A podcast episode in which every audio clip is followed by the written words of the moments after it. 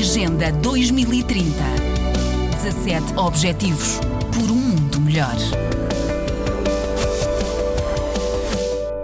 A vice-secretária-geral da ONU, Amina Mohamed, afirmou que a Somália obteve enormes progressos no caminho para a paz e estabilidade. A vice-chefe da ONU fez a declaração no encerramento de uma visita oficial ao país. Ela liderou uma delegação de alto nível das Nações Unidas e da União Africana.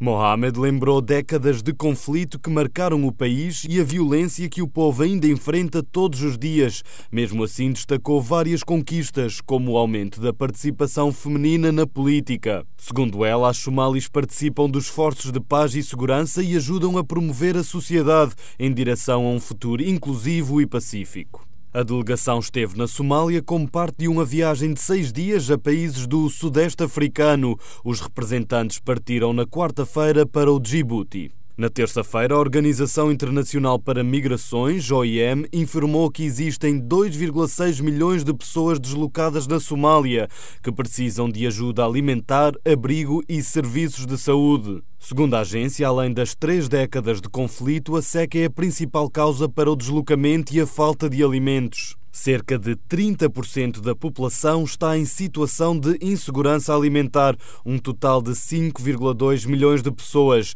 incluindo 2,2 milhões que enfrentam insegurança alimentar aguda. Da ONU News em Nova York, Alexandre Soares.